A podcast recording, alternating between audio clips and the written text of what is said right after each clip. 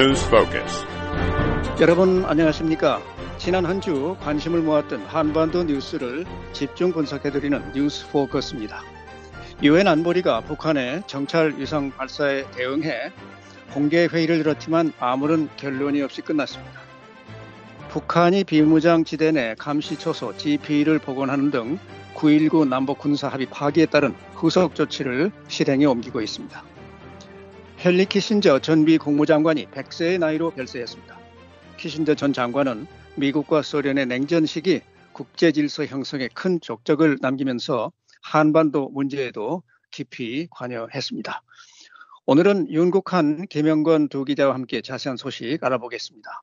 저는 노시창입니다. 두 분 안녕하세요. 예, 안녕하십니까. 네, 안녕하세요. 네. 자, 먼저 북한의 군사 정찰위성 발사에 대응해서 지난 27일 열린 유엔 안보리 공개회의 소식부터 알아보겠습니다. 이날 회의에서 린다 토마스 그린필드 유엔 주재 미국 대사와 김성 유엔 주재 북한 대사의 발언 각각 들어보겠습니다. The DPRK is unabashedly trying to advance its nuclear weapons delivery systems by testing ballistic 토머스 그린필드 대사는 북한은 염치 없이 안보리 결의를 명백히 위반하는 탄도미사일 기술 실험을 통해 핵무기 운반 체계를 진전시키려는 시도를 하고 있다. 이렇게 비판을 했습니다. 이번에는 김성 대사의 발언 잠깐 들어보죠. I strongly denounce and categorically reject on the reflection of the indignation of the entire Korean people.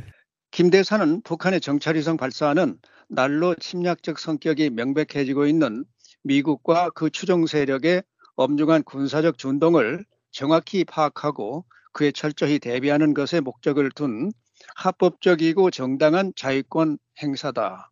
이는 철저히 정당 방위권에 속한다. 이렇게 말을 하고 있습니다.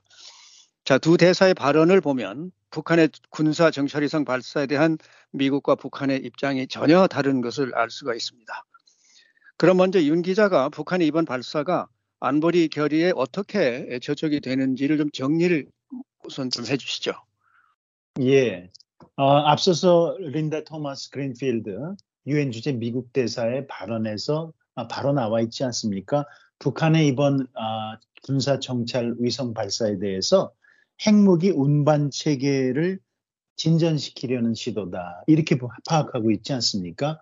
그러니까 네. 인공위성 아, 발사에 초점이 있는 것이 아니라 북한이 탄도 미사일 기술을 활용해서 로켓을 쏘아 올리고 있는 이 행위에 아, 집중하고 있는 겁니다. 잘 아시는 대로 유엔 안보리는 아, 북한의 탄도 미사일 발사에 대응해서 채택한 이 복수의 대북 결의를 통해서 탄도 미사일 기술을 이용한 북한의 어떠한 발사도 금지하고 있지 않습니까? 아, 네. 그런데 이 군사 정찰 위성을 쏘아 올리는 아, 것은 탄도 미사일 기술을 이용하는 것입니다.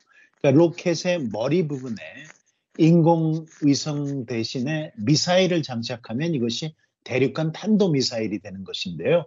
따라서 예. 군사 정찰 위성 발사도 유엔 안보리 결의 위반이 됩니다. 아, 바로 이런 점 때문에 말씀드린 대로 어, 토마스 그린필드 대사는 북한의 이번 위성 발사가 핵무기 운반 체계의 진전을 어, 시도한 것이다 이렇게 규정을 하고 있는 것이고요. 여기에 대해서 북한은 어, 사실 어, 이것이 안보리 결의 위반임에도 불구하고 계속해서 어, 미국과 서방국들이 어, 자국에 대해서 이중 기준을 적용하고 있다 이렇게 주장을 하고 있는데요.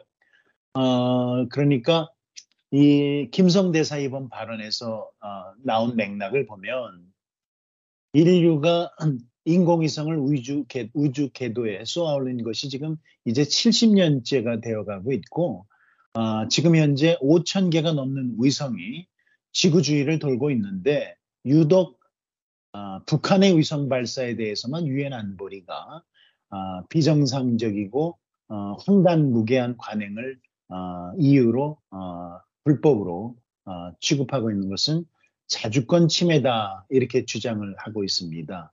아, 사실 아, 미국과 서방국들 그리고 북한이 보는 이 우주체 발사에 대한 아주 근본적으로 어, 엇갈린 시각을 그대로 보여주는 아, 그런 주장이다 이렇게 말씀드릴 수 있습니다. 네.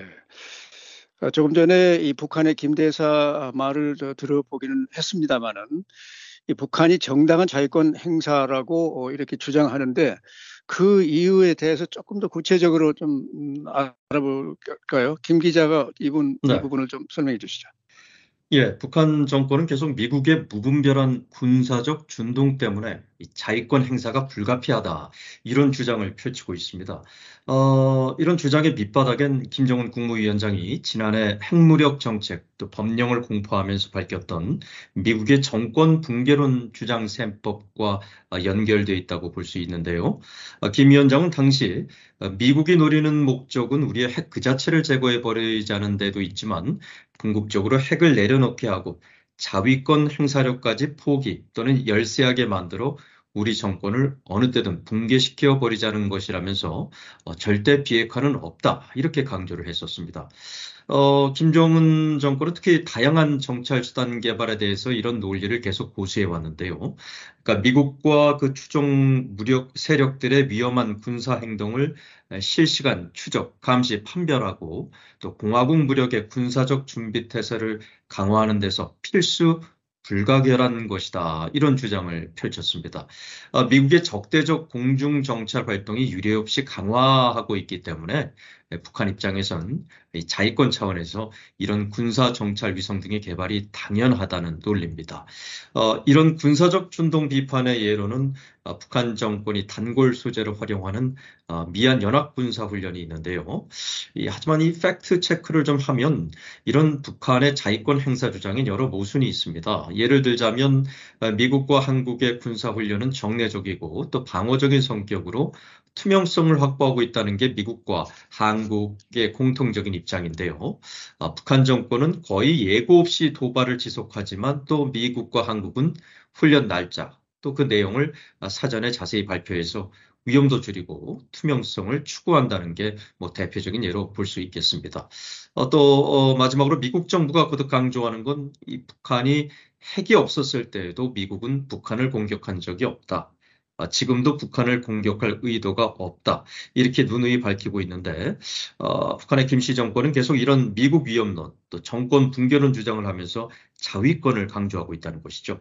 음, 하지만 역설적으로 보면 많은 전문가들은 아, 북한이 주민보다 정권 보호를 위해서 계속 이런 무기 개발을 하면서 어, 그 구실로 자위론을 펼친다. 어, 이런 해석들이 서방 세계에 많이 있습니다. 네. 어, 이 미국 대사와 북한 대사가 어, 설전을 벌인 것으로 알려졌는데요. 보통 이 유엔 회의에서는 서로 어, 어, 그 적대국끼리의 그런 토론이라도 상당히 그 예의를 갖추고 점잖은 그런 발언들을 하는데 이렇게 설전 벌인 것이 좀 드문 일 아닙니까? 예, 그렇다고 말씀드릴 수 있습니다. 사실 어, 북한은 안보리 이사국은 아닙니다. 그렇지만 이해 당사국의 자격으로 안보리 회의에 참석해서 발언을 할 수 있습니다. 아, 이례적이라고 말씀하신 것은 북한이 이제 안보리에서 자국 문제를 다룰 때 아, 매번 참석해서 어, 대응한 것은 아니었습니다. 오히려 참석하지 않은 경우가 많이 있었고요. 예. 그런 점에서 어, 이례적인 어, 일이라고 할 수가 있고요. 어, 또 무엇보다도 어, 이 설전을 벌인 것, 그러니까 어, 스스로 각자의 입장을 어, 설파하는 수준이 아니라 바로바로 바로 맞받아서 말하자면 어, 대응하는 그, 아, 그런 어, 일이 이번에 있었는데요. 그런 점에서 또 어, 이례적이다 이렇게 말씀드릴 수 있는데 예. 어, 김성 대사가 이제 당사국 대표로서 10여 분간 어, 준비된 원고를 읽었고요. 여기에 어, 린다 토마스 그린필스 어, 그린필스 어, 유엔 대사 미국 대사가 앞서 한 차례 자신의 아, 발언 순서가 있었음에도 아, 다시 아, 발언권을 얻어서 북한의 주장을 반박했고요. 그러자 김성 대사가 이번에는 또다시 발언권을 신청해서 이번에는 원고 없이 유창한 영어로 얘기를 한 거죠. 그러니까 네. 이 북한과 미국은 단순한 비우호적 관계가 아니라 교전 국가 관계다. 네. 70년간의 어, 실질적인 법적 현실적으로 전쟁 상태에 있는 그런 상태에서 한쪽의 교전 국가인 미국이 우리를 핵무, 핵무기로 위협하고 있기 때문에 이에 상응해서 어, 여기에 맞설 무기 체계를 개발하고 시험하고 제조 소유하는 것은 정당하다 이렇게 주장을 한 겁니다. 네, 네. 이렇게 상당히 어, 격앙된 설전을 벌인 것이 어, 이례적이다 이렇게 어, 유엔 소식통들은 전하고 있습니다. 네. 이 김성 대사가 안보리에 이렇게 직접 참석을 해서 자신들의 주장을 내세운 건 어쩌면 달라진 국제 정세와도 좀 관련이 있지 않을까 이렇게 생각해 볼 수도 있겠는데요. 네, 맞습니다. 아, 북한 지도부는 아, 최근 몇 년간의 국제 정세를 신냉전이라고 부르면서 이미 대응 전술을 누누이 예고해 왔기 때문에 사실 뭐 김성 대사 이 북한의 주장이 새삼스러운 건 아닙니다. 네. 어, 예를 들어서 김정은 국무위원장은 지난 2021년 시정연설에서 미국의 일방적이고 불공정한 편가르기식 대외 정책으로 인해서 국제관계 구도가 신냉전 구도로 변화되면서 한층 복잡 다단해진 게 현 국제 정세 변화의 주요 특징으로 볼 수 있다. 이렇게 언급을 했었습니다. 또 작년 12월 북한 노동당 전원회의 보고를 통해 김 위원장은 국제 관계 구도가 신냉전 체제로 명백히 전환되고 다국화의 흐름이 더 가속화되고 있다. 이렇게 강조하기도 했죠. 그러니까 김정은의 새로운 세계 질서에 대한 인식은 미중 전략 경쟁 또 러시아의 우크라이나 침공 이후 달라진 국제 정세를 반영한다고 어, 전문가들은 지적합니다. 어, 이런 바뀐 세계 질서가 한반도 안보 환경에 직접적인 영향을 줄 것이고 이는 북한 정부의 유리한 방향으로 흘러갈 개연성이 높다는 계산을 북한 지도부가 어, 했다는 해석이죠. 어, 대표적인 예가 유엔 안보리의 중국과 러시아의 이제 행보 변화로 볼 수 있는데요. 어, 2017년까지는 북한의 핵미사일 도발에 대해서 결의안에 이 두 나라가 찬성표를 던지지 않았습니까?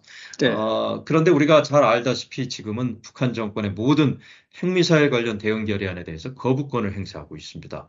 어, 뭐 러시아는 우크라이나 전쟁, 또 중국은 미중 갈등 등 여러 어, 국익 문제 때문에 이런 방향 전환을 한 것이죠. 어, 이 때문에 고강도 대북 결의로 상당히 고립됐던 북한이 이런 구도를 활용해서 러시아와 중국에 밀착하고 있습니다. 이제 숨통이 튀었다고 볼 수 있는데 이 두 나라의 지지를 받으면 북한은 고립에서 탈피할 수 있다는 어, 그런 계산을 하고 있다는 것이죠. 어, 물론 미중 관계가 개선되고 또 우크라이나 전쟁도 조기에 종식된다면 이 북한 정권의 셈법이 달라질 수는 있겠지만 이 평양은 현재 신냉전 구도가 고착화되는 게 자신들에게 전적으로 유리하다 이렇게 판단을 하고 있다는 해석들이 나오고 있습니다. 네, 미국은 북한의 이번 발사를 비난하면서도 전제 조건 없는 대화를 할 수 있다 이런 의사를 거듭 밝혔고요. 또 김여정 노동당 부부장은 이를 일축하는 내용의 담화를 발표했습니다. 양쪽의 입장이 이렇게 팽팽히 평행선을 유지하고 있는데 그러면 이 미국 대화라는 게 뭐, 뭐 앞으로도 요원하다 뭐 그렇게밖에 보이지 않는데요. 어떨까요? 예, 대부분의 전문가들은 아, 그런 관측을 하고 있습니다.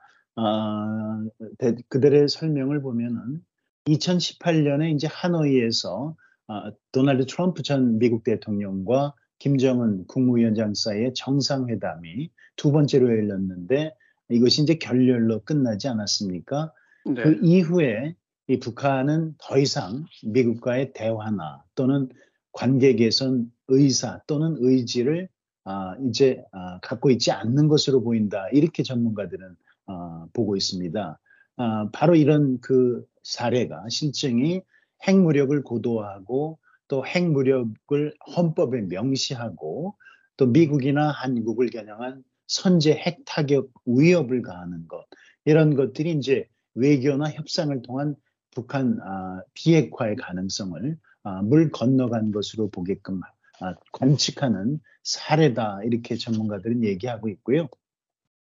특히 앞서 김 기자가 설명을 잘 해준 대로 지금의 국제 정세는 북한이 그동안의 극심한 외교적 고립이나 경제적인 어려움에서 벗어날 수 있는 기회가 되고 있다는 게 전문가들의 판단입니다. 왜냐하면 어, 중국과 러시아 입장에서는 미국과 어, 극한적으로 대립하고 또 적대 관계에 있으면서 이 북한의 전략적 가치가 그만큼 아, 이전에 비해서 훨씬 커졌다는 것이고요.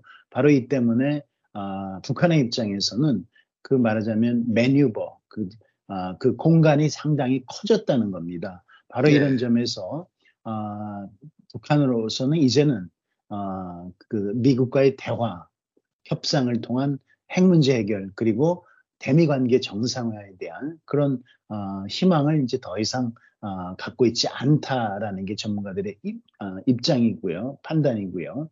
어, 바로 이런 배경이 바이든 행정부 들어서 미국과 북한이 어, 단한 차례도 협상 테이블에 마주 앉지 못한 그런 배경이다 이렇게 설명을 하고 있습니다. 네. 안보리는 이번에도 북한의 안보리 결의 위반에 대해서 아무런 조치를 취하지 못했습니다. 뭐 역시 이그 상임이사국들의 입장 일치하지 못한데 그 어, 원인이 있을 텐데 이번 상황도 좀 뭐 똑같은 상황이 벌어졌지만 김 기자가 다시 한번 정리를 좀 해주시죠. 네, 어, 말씀하셨듯이 에, 이 결국 진전은 없었습니다.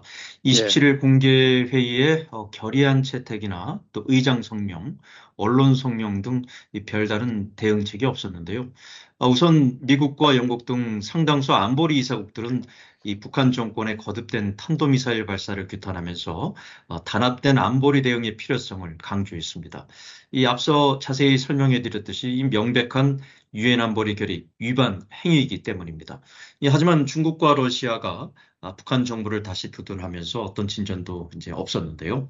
아, 중국과 러시아는 북한의 정찰 위성 발사에 대한 규탄 없이 이번 사태의 책임이 전적으로 미국에 있다 이런 논리로 대응을 했습니다.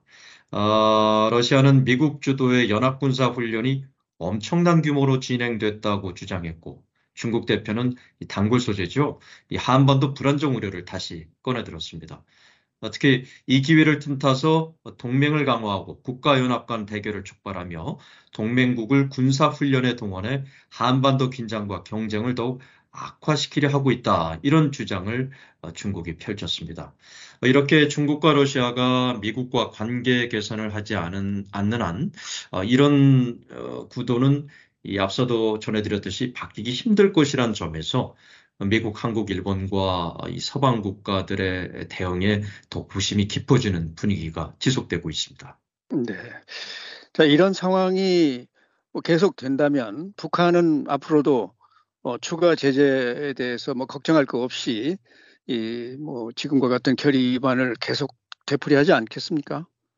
예, 지금의 국제 정세에서는 충분히 아, 가능한 일입니다. 이 아, 그렇기 때문에 아, 지금의 국제 정세에 근본적인 변화가 없는 한 이런 상황은 지속될 것이고 네. 중요한 것은 아, 지금 미국이나 중국 아, 이런 한반도 문제 아, 이해 당사국들이 한반도 사안에 대해서 이렇다 할 관심을 기울이지 않고 있는 상황이라는 점입니다. 아, 이제 우크라이나 전쟁 그리고 중동 사태 등의 사실 강대국들의 관심이 온통 집중돼 있지 않습니까? 네. 아, 이런 상황에서 지금 잘 아시는 대로 아, 지난달 미국 샌프란시스코에서 아, 시진핑 아, 중국 국가주석과 바이든 대통령이 1년 만에 대면 정상회담을 했지만 사실 아, 북한 문제에 대해서는 단 한마디밖에 언급이 되지 않았습니다. 북한 문제는 사실 이제 더 이상 아, 미국과 중국의 아, 아, 정상 대화에서도 주요 의제가 아닌 상황이 돼버렸는데요. 예. 중요한 것은 이렇게 미국이나 중국 등 강대국들이 한반도 사안에 관심을 기울이지 않는 상황에서는 남북한 사이에 충돌이 발생할 경우에 이 제어판 자체가 약화될 수 있다는 점입니다. 그렇기 예. 때문에 예. 이런 상황이 벌어진다면 남북한의 우발적 충돌이 발생할 시에 전 우려도 크다. 이렇게 전문가들은 지적하고 있습니다. 네. 자, 이 한반도 문제 해결에는 중국의 그 협력이 정말 필요할 텐데, 자, 이런 상황이라면, 어, 이 중국의 협력을 앞으로 얻어내는 거는 뭐 가능하지 않게 계속하는 거 아닐까요? 예, 어, 지금까지는 예, 뭐 그렇게 긍정적 전망은 나오지 않고 있습니다. 아, 중국이 한미일과 안정적인 관계를 유지하는 데는 관심이 있지만 대북 공조에 대한 협력은 매우 제한적 태도를 보이고 있기 때문인데요. 어, 중국의 이런 태도엔 이 북한 문제 해결에 대한 협력보단 철저히 자국의 이해관계 논리를 최우선으로 하는 전략이 깔려 있기 때문이다. 이런 네. 분석들이 이제 미국에서 나오고 있습니다. 예를 들면 북한 정권이 러시아에서 첨단 군사 기술을 얻는 걸 중국은 달가워하진 않죠. 지역 불안정을 더욱 야기할 수 있기 때문인데요. 뭐 그렇다고 첨단 기술을 획득하는 걸 막으려는 어, 미한일의 노력은 적극적으로 협력하지는 않습니다. 왜냐하면 북한에 대한 영향력을 높이면서 이 문제의 실타래를 푸는 건 미국과 한국, 일본의 주도가 아니라 중국의 주도로 가야 한다는 입장이 매우 확고하기 때문인데요. 예. 어, 그래서 지난 미중 정상회담에서 양국은 어, 중국은 미국 과 협력의 필요성과 위기 관리의 중요성에 공감했고 또 신냉전과 같은 승자 독식 게임 대신 경쟁 영역을 성숙하게 관리해야 한다. 이런 공동인식에는 미국과 중국이 합의를 했지만 그 에이펙 관련 정상회의에서 한국과 중국의 정상회담은 이루어지지 않았죠. 어, 여기에 대해서 이 여러 전문가는 어, 시진핑은 계속 자신의 한국 방문은 또 한중 정상회담을 한국에 대한 압박용으로 활용한다. 이런 분석도 나오고 있어서 당분간은 이 긍정적 전망은 힘들지 않겠냐 어, 이런 분석들이 지배적입니다. 네.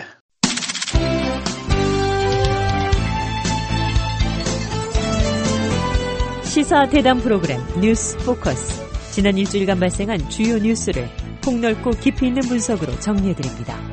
매주 일요일 저녁과 월요일 아침 방송에서 만나실 수 있습니다.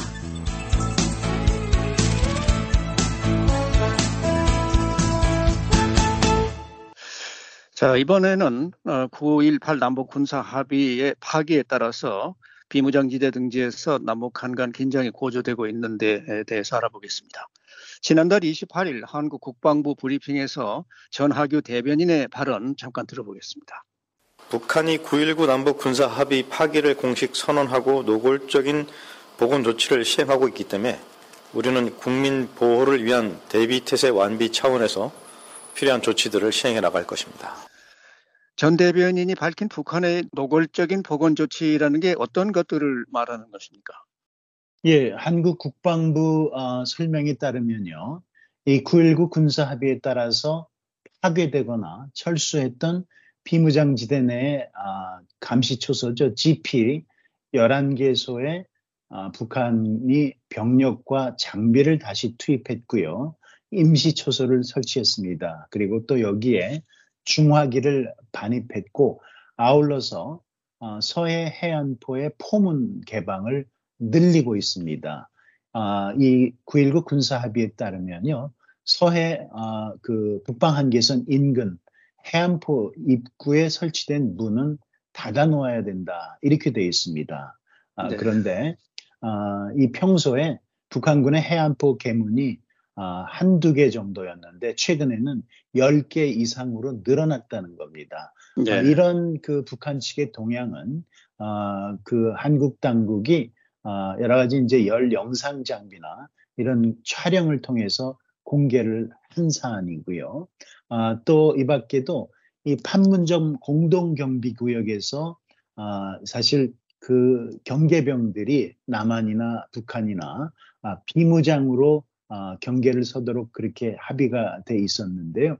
네. 북한군이 권총을 차고 근무를 하는 것으로 확인됐다. 이런 한국 측 언론 보도가 나오고 있습니다. 이것도 이제 9.19 합의 어, 이전으로 다시 돌아간 것이죠. 이렇게 네.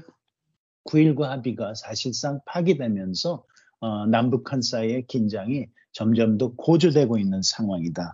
이렇게 말씀드릴 수 있습니다. 네. 한국 정부는 어떻게 대응을 하고 있습니까? 네, 뭐 당장은 어, 이지스함과 탄도탄 감시 레이더를 추가 운용해서 뭐 대북 탐지력을 끌어올렸고 대공망과 관련해선 패트리엇과 또 청궁2가 전투 대기 상태로 돌입했다. 이렇게 한국 국방부가 밝혔습니다. 어, 좀 더 자세히 좀 내용을 설명해 드리면요.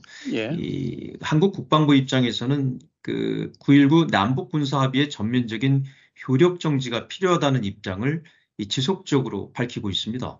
이 전하규 국방부 대변인이 지난 30일 정례 브리핑에서 어, 북한이 9.19 남북군사합의 파기를 공식 선언하고 노골적으로 보건 조치를 시행하고 있기 때문에 우린 국민 보호를 위해 대비태세 완비 차원에서 대응 조치를 취해 나갈 것이라고 밝혔습니다. 신원식 국방부 장관도 역대 남북 합의 중에 최악의 합의가 9.19 군사 합의다라고 이제 다시 비판하면서 폐기하는 게 우리 국민의 생명 안전을 지킨다는 생각엔 변함이 없다 이런 입장을 밝히기도 했습니다. 어, 다만 한국 정부의 추가적인 조치는 필요 없다는 입장인데요. 어, 북한 정권의 군사 조치 복원에 군사적으로 대응하면 될 뿐이지 비행금지구역 설정에 대한 효력 정지 때와는 달리 이9.19 군사합의 전면 효력 정지를 위해서 뭐 국무회의 의결 등 절차는 필요하지 않다는 입장입니다.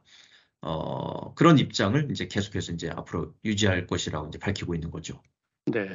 미국 정부의 반응은 어떻습니까? 예, 미국 정부는 어, 이런 어, 군사 합의 파기에 따라서 한반도에서의 긴, 군사적 긴장 그리고 오판의 위험이 높아졌다 이렇게 어, 지적을 하고 있고요. 어, 그러면서 아울러서 한국 방어에 대한 미국의 공약은 철동같이 유지되고 있다라는 점을 거듭 강조하고 있습니다. 아, 미국은 또 아, 이런 아, 상황에서 한국과 여러 채널을 통해서 긴밀하고 지속적으로 접촉하면서 보조를 맞춰서 동맹 관계를 잘 유지해 나갈 것이다. 이렇게 밝히고 있습니다. 네. 한국 정부는 북한이 도발을 할 경우에 강경 대응한다는 입장을 분명히 하고 있는데요. 어, 신원식 국방장관이 전군 주요 지휘관 회의에서 어, 즉강 끝 원칙을 언급했습니다. 이것이 어떤 것인가요? 네, 즉시 강력히 끝까지 원칙대로 응징하라는 의미입니다. 네. 아, 북한 정권의 도발에 무관용 응징 원칙으로 상대하겠다는 뜻이죠.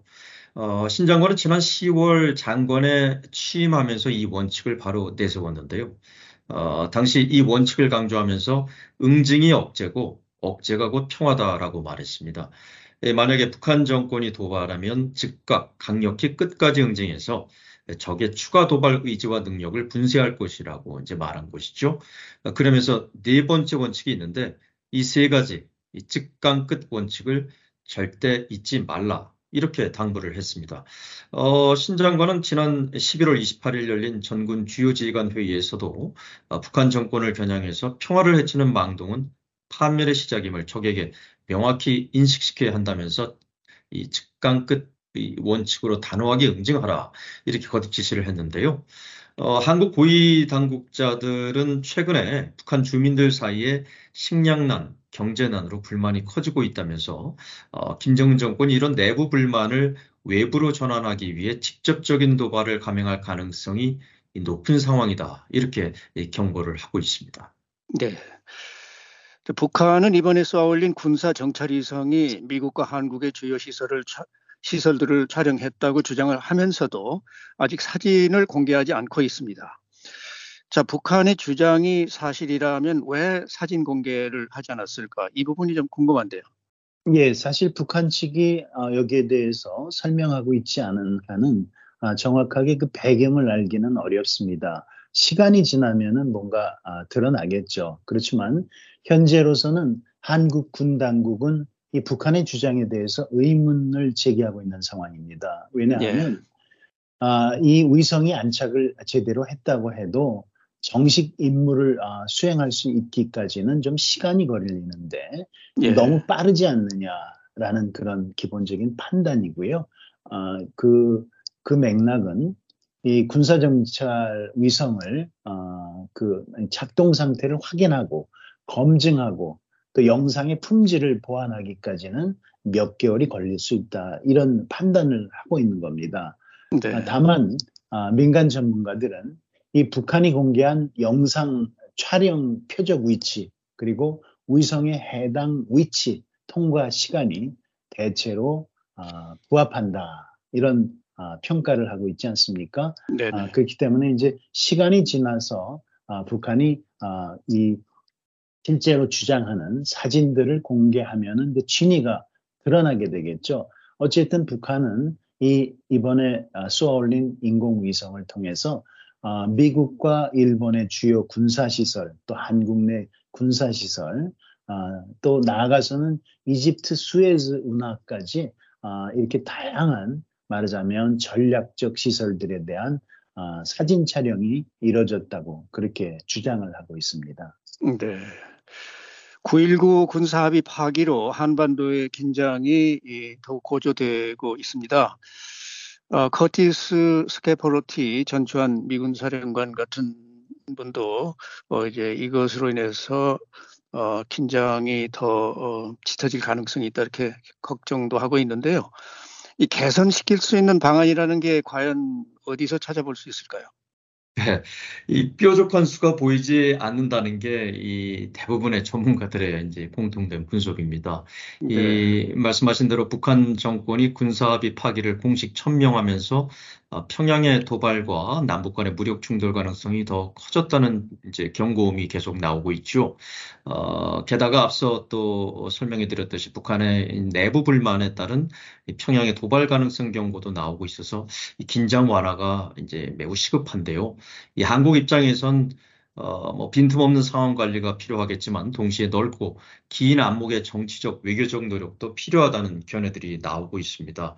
이, 다행인 건 지난 수년 사이에 그 한반도를 둘러싸고 이 한미일 북중로의 그 블록화 이제 경향이 뚜렷했었, 뚜렷했었는데 어, 최근 들어서 이제 저희가 앞서 설명해 드렸듯이 미중 간의 이제 정상회담 등 해빙 조짐이 나타나고 있고 또 이전과는 다른 분위기도 이제 조금씩 감지되고 있어서 어, 앞으로 상황 전개에 따라 새로운 기회가 올 수도 있다. 이런 이제 좀 장밋빛 이제 전망도 나오고 있습니다만 구체적으로 타겟책을 내놓거나 어, 희망적인 이제 그 전망을 하는 분위기는 아직까지는 없는 상황입니다. 네. 자, 이번에는 미국 외교의 거목 또 전설로 불리우는 헨리 키신저 전 국무장관의 타계와 관련한 얘기 좀 해보겠습니다. 자, 이 헨리 키신저 전 장관이 어떤 인물이다. 아, 이렇게 간단히 좀 정의를 내려볼 수 있을까요? 예, 그 말씀하신 대로 미국뿐 아니라 국제 외교가의 전설이고 거목 이렇게 알려져 있고요. 예, 100년 전 1923년에 독일에서 태어난 유대인이고요. 아, 당시에 나치 박해를 피해 나치 독일의 박해를 피해서 15살 때 가족과 함께 미국으로 이주했습니다. 그래서 하버드 대학에서 미국 최고 명문이죠. 정치학 학사 박사를 거쳐서 아, 국제정책 교수로 재직했고요. 아, 이 과정에서 아, 존 F 케네디 대통령 시절부터 그 현 조 바이든 대통령에 이르기까지 전현직 대통령 12명에게 외교 정책을 조언한 인물입니다. 특히 리차드 닉슨 행정부 그리고 제럴드 포드 행정부에서는 국가안보보좌관 백악관에 그리고 국무장관으로 재직하면서 미국의 외교 정책에 막강한 말하자면 영향력을 행사했고요. 1972년에는 아, 닉슨 대통령과 당시의 마오쩌둥 아, 중국 공산당 주석 간의 정상회담을 통해서 양국 간의 수교의 토대를 닦았고요. 소련과는 대탕츠 그러니까 긴장 완화 분위기를 조성하는데 힘을 쏟았습니다. 아, 이렇지만 아, 그 베트남전 당시에는 하노이 폭격 그리고 라오스와 캄보디아 북폭 이런 결정을 내린 아, 아, 그 배경으로 인해서 수많은 아, 무고한 인명이 사망했고요. 아, 이 때문에 아, 인권단체나 반전단체 등으로부터는 이 전범의 딱지가 붙기도 한 그런 인물입니다.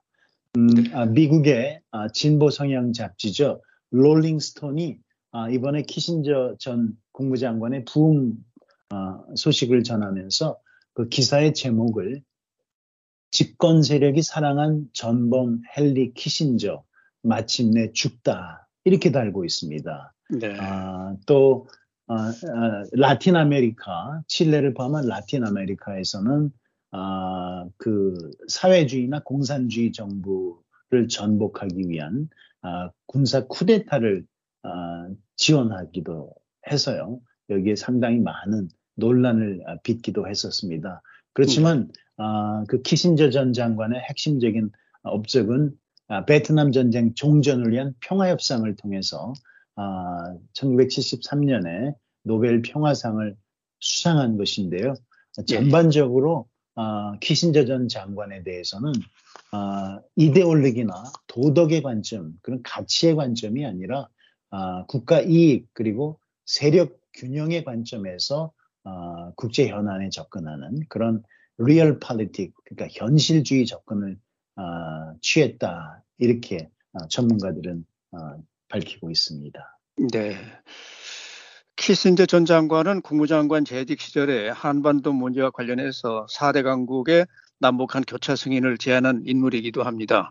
이 미북 대화와 한반도 문제에 대해서 그의 입장은 어떤 것이었는지 간단히 정리한다면 어떻게 볼 수 있습니까? 예, 그 키신저 장관은 사실 아, 한반도 문제에도 굉장히 아, 깊은 관심을 아, 가졌던 인물이고요. 핵심 아주 핵심적인 것은 아, 굳건한 미국과 한국의 공조를 통해서 북한 핵 문제를 풀어야 한다는 그런 입장이고요. 아, 또 아, 한반도 비핵화를 위해서는 미국과 중국 간의 합의가 필수 조건이다 이렇게 강조를 했습니다.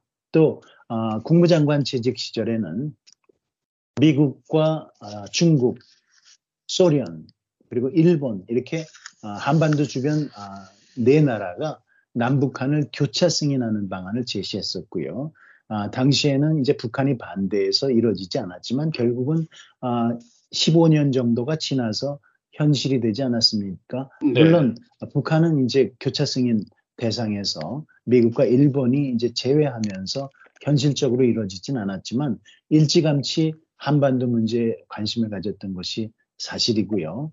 아, 특히 도널드 트럼프 전 대통령이 이제 김정은 북한 국무위원장과 정상회담을 하는 과정에서 아, 직접 만나서 아, 조언을 상당히 여러 차례 들은 것으로 잘 알려져 있는데요. 예. 아, 키신저 전 장관은 아, 이 트럼프 전 대통령이 추진했던 이 북한과의 톱다운식 정상회담 여기에 대해서 전통적인 방식은 아니지만 분명히 효과가 있다면서 좋게 평가한 것으로 그렇게 알려져 있습니다. 네.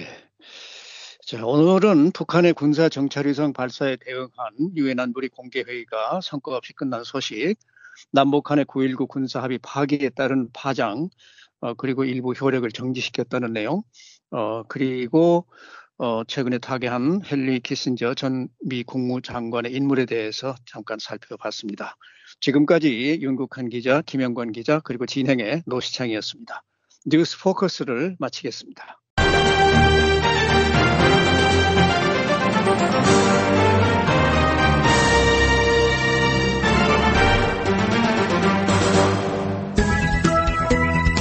VOA 방송입니다.